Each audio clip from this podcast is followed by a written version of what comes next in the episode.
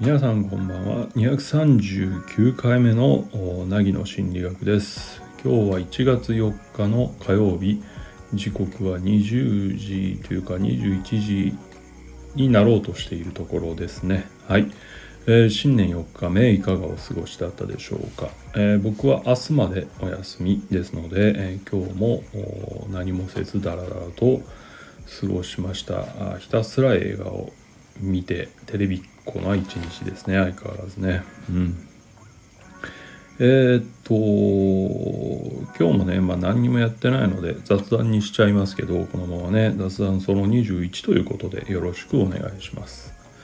えー、っと年明けてね一つ心配してたことが今日クリアになりましたので、えー、ちょっと良かったなと、え僕ぐらいの年齢になるとですね 必ず連絡する人が連絡しないみたいなことがあると何かあったんじゃないのかっていうふうに思うんですがあただ忙しいだけ締め切りに追われていただけでしたので、えー、大きく安心をしましてこれで、え、心配してる人はもう一人もいないなっていう感じね。心配になる人はね。うん。そんな感じです。はい。えっとあとはねそうね。初夢。うんと実はですね1日の夜だから2日か。2日に見た夢が初夢と言われてますけどですね毎日結構ひどい夢を見てまして、え、初夢認定をしたくないということでですねまだ初夢を見ていない夢を見ていないということにしております。あ結構ね2日の夜に見たのはひどかったな。もう結構ひどい内容でしたのでねああいう夢を初夢認定するとちょっと嫌ですのでということですね。うんはい。まあそんな風に勝手に人生を主観で変えていくというのはいい方法だと思っています。えー、今日2本映画を見ましたねまたね、えー、1本は「素晴らしきかな人生」というですね1946年の作品です。僕が生まれる随分前にできていますよね。うん。えー、日本でいうと終戦直後ぐらいかな。と思いますけどね。あの、クリスマスの話なんですよねアメリカの。うん。でまあそのとんでもない事件に巻き込まれてしまって自分のせいじゃなくね。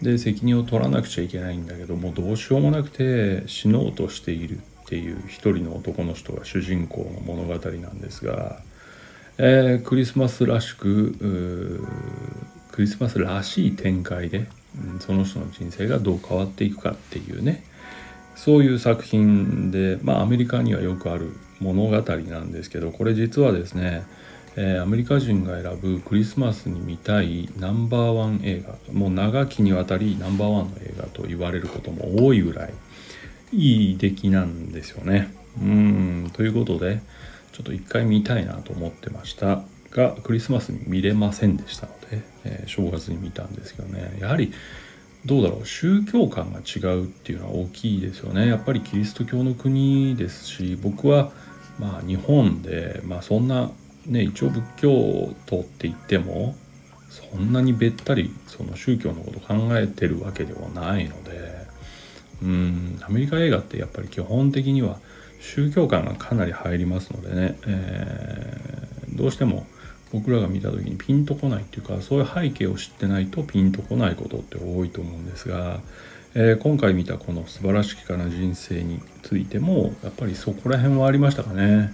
若干どうしてもその僕なんかが見ると啓発的に見えてしまうっていうね、うん、これはあのキリストを信じている神を信じている人たちからしたら自然の話なんだと思うけど、うん、そこら辺のちょっとズレみたいなのはありますがまあこれはしょうがないですね。違う国の文化に基づいて作られているものを勝手に見てるわけですからそこら辺の感想のずれはまあ仕方がないかなと思いますが、えーと、いつも思いますけどねその40年代50年代60年代あの白黒時代の映画に出てくるあのハリウッド女優さんってほんと綺麗なんで、まあ、びっくりしますよね。うんそう。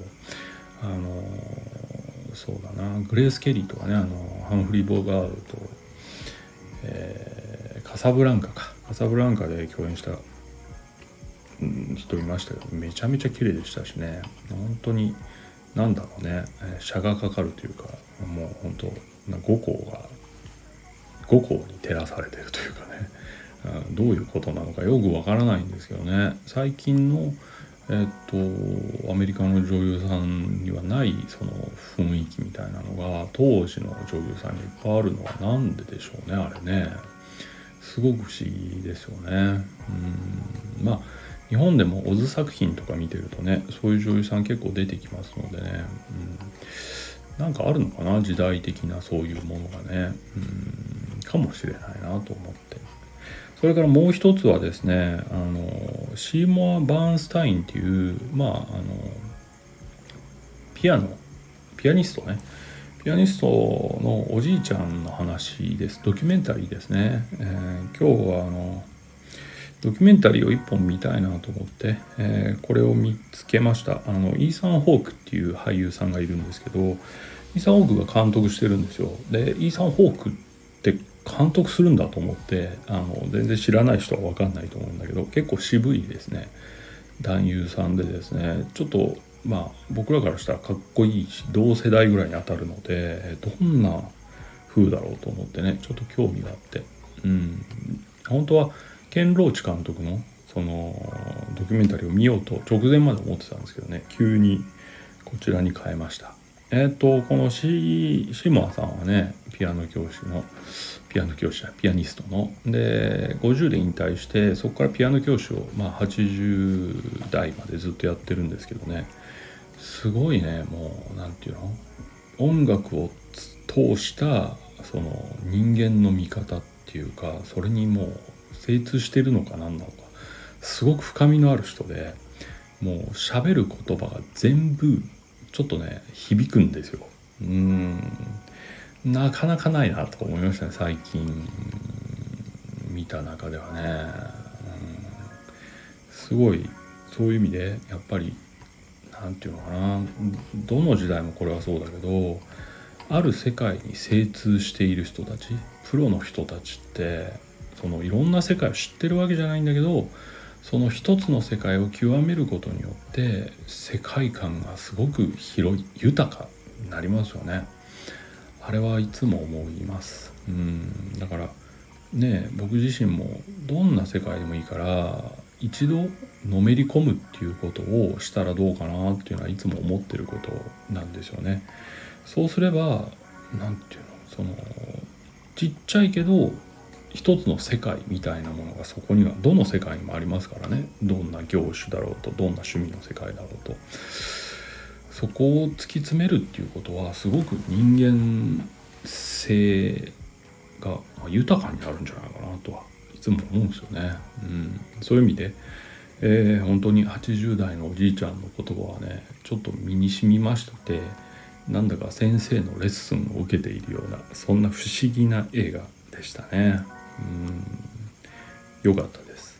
まあこの年になるとほらドキュメンタリーとか面白いわけですよ。今ねあの NHK のえ、っとドキュメンタリー72時間っていうのがあるの知ってます？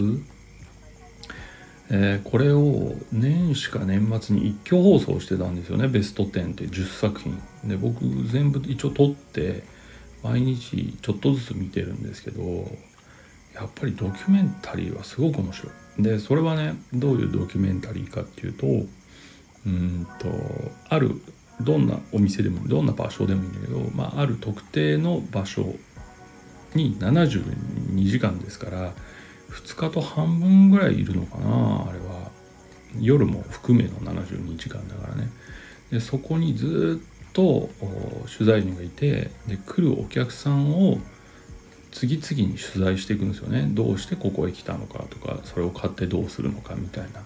そうするとねめちゃめちゃドラマがあるんですよ。うん。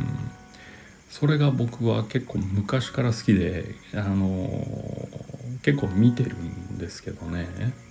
えー、今回も非常に良かったです。もちろんこれ、え、っと場所によって薄い時もあるんですけどそのストーリーが。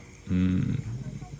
でもねいいですね。今回良かったのはあのえっと漁師町えっとねあれは気仙沼だったかな？うん。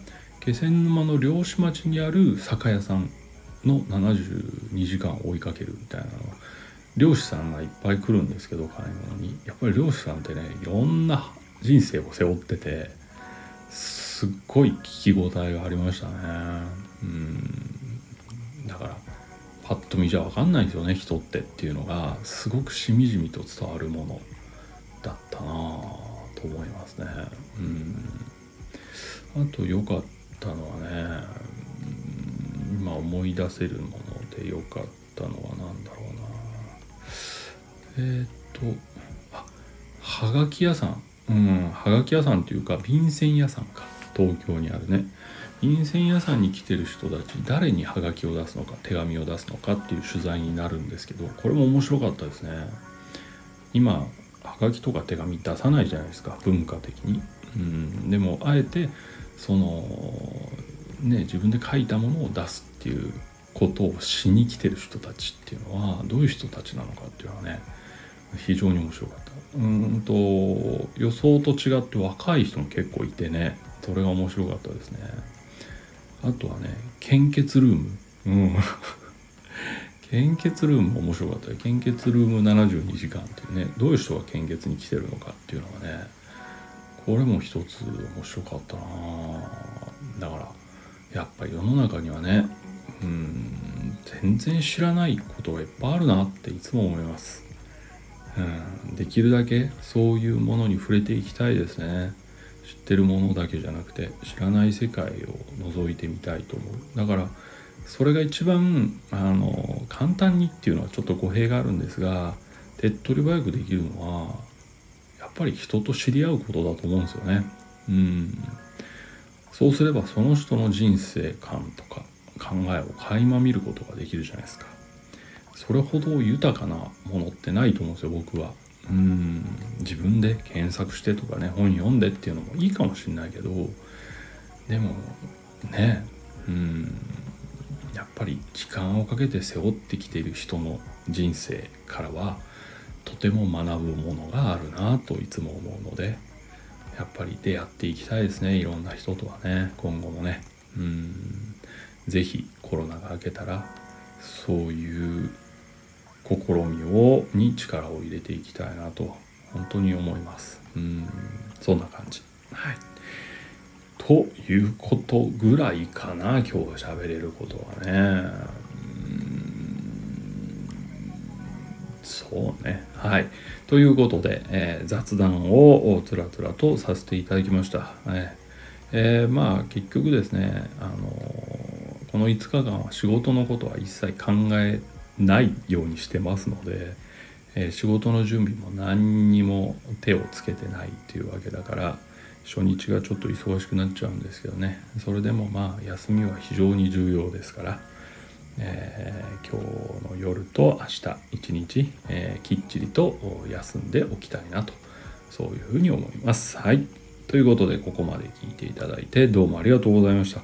えっと、また明日、休みとしては最終日ですね、えー、収録しますので、よかったらお付き合いください。そして、今日からお仕事の方、あ今日もお疲れ様でした。寒かったですね。はい。では皆さん、おやすみなさい。